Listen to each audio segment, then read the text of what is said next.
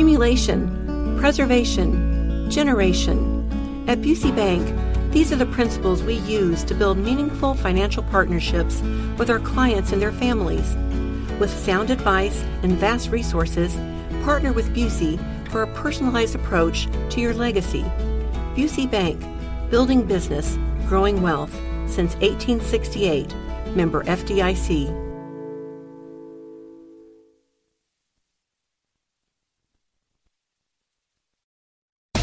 Hammer and Nigel. Can you believe these characters are weirdos? On 93 WIBC. So let's rock You know, I really don't see what's so controversial about Senate Bill 480. I know they they used the word controversial at the, the top of the hour with the news, but I don't see what's so controversial with the Senate Bill 480. It passed the Senate State House.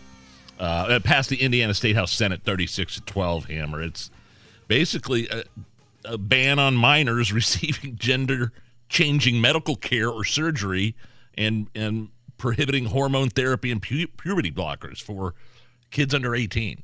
I, I, I can't see I, I can't understand how that's a controversial thing. Imagine if you had been in a coma for the last five years and you finally wake up. It's been an amazing five years. You've been knocked out. You wake up, you turn on the television. You want to get up to speed with everything.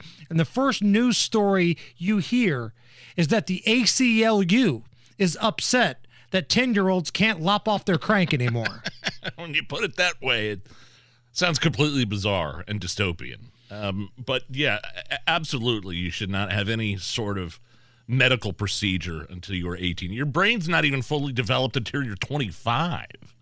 And you're telling me at 16 years old, if uh, a, a female wants to to to chop off her breasts, that's that's an okay thing, and you're as, as a legislator, as a politician, you're okay with that. That somehow doesn't sit well with me. Nobody's saying you can't be trans. Nobody's saying you can't be gay. I believe gender dysphoria is a real thing. I'm a, I'm slightly aware of an acquaintance whose family is going through this with their child with the issue of gender dysphoria. It's and it, look, if you are a parent of somebody that's going through that, it's difficult. It's got to be hard. If you want to affirm them, that's your decision. I wouldn't do it. I think it's. I, I think that's wrong. Um, but definitely don't give these these puberty blockers, hormone therapy to kids who aren't fully aware of the decisions they're making and the ramifications it could have years later. I think the key thing that you mentioned right there was you can still be gay. You can still be trans. You can be whatever you want. You just can't make a life changing decision until you are a legal adult. And for whatever reason, the ACLU has said that this is unacceptable. And by the way, tell me about it. You know, don't hide it from me if you're a school corporation. Uh, I absolutely, as a parent, deserve to know what's going on um, with my child. And so, if they want that gender affirmation, you know, the pronouns him, her, whatever, don't hide that from me as a parent. Tell me about that too. Well, that's featured in another bill that's being called course. the Don't Say Gay bill in Indiana, which is a complete lie Yeah. and a complete hoax because, much like Florida's bill, there's no part of the bill where it says don't say gay. It's one of the biggest lies that the media has ran with since Hands Up, Don't Shoot. That was another myth that never happened, but the media loves a good myth. Media and the ACLU loves a good myth and a narrative because they feel like they can get things done in the legislative process by feeding off of that. So that was Senate Bill 480. Also, Senate Bill 12 passed through the Indiana Senate. It was a vote of 37 to 12. Now, Senate Bill 12 bans materials harmful to minors in schools. Now, this one's a little bit more uh, up for debate, but the language in the proposal, and the author was Senator uh, Jim Tomes of Wadesville, quote, removes for educational purposes material that is obscene, pornographic, or violent. How, again, how is that controversial, though? I mean, have you seen some of these books and, and quote unquote um, health these these health uh, catalogs or whatever books that they're pulling out of libraries at schools? it's it's it, there's some disturbing stuff that kids have been looking at there under the guise of uh, medicine. You know, some of the titles of books, like if you're looking for an example, some of the titles that have been referenced by the staff of the senator, the author, include "This Book Is Gay" by Juno Dawson.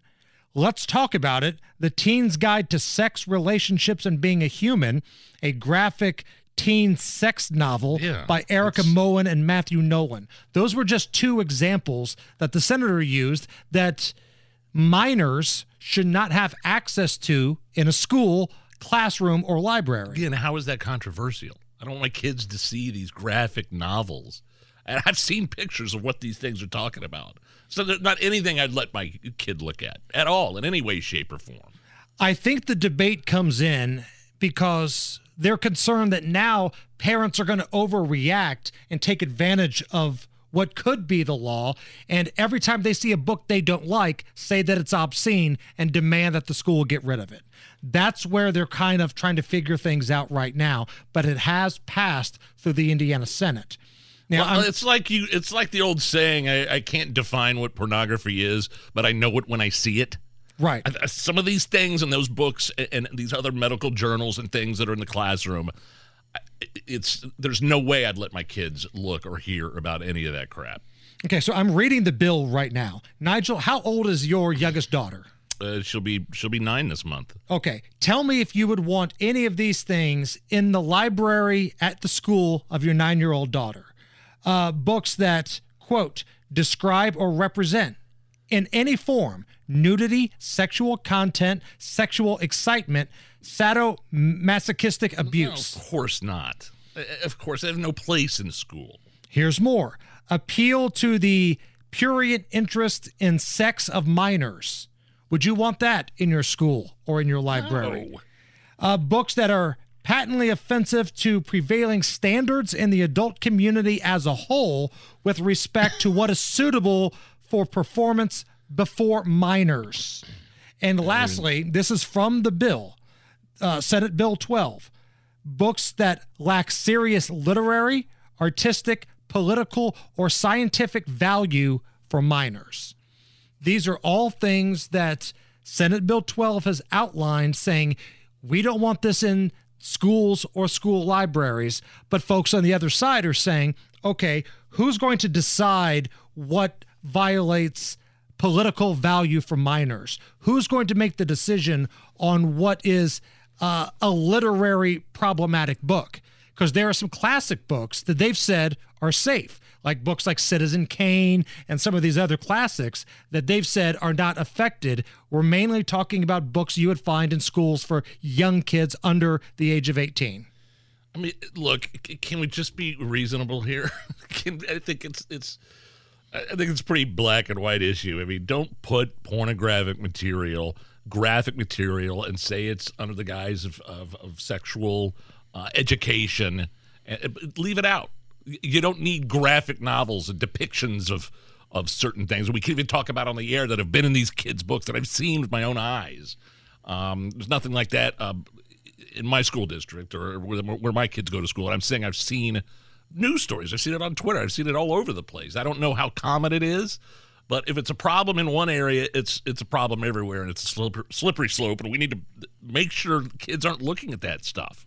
And Tony Kinnett, who covers uh, education bills closer than anybody in the country, probably, he's going to join us later in the show. And I want to get his thoughts on these bills, the reaction you're seeing from the teachers' unions, and even some students. There are a lot of student activists in school who clearly have not read any of these bills because they're organizing don't say gay rallies in regards to what's happening in Indiana. To which, if you're one of these students, that's fine. I'm happy you're taking part in the political process and your legal right to protest.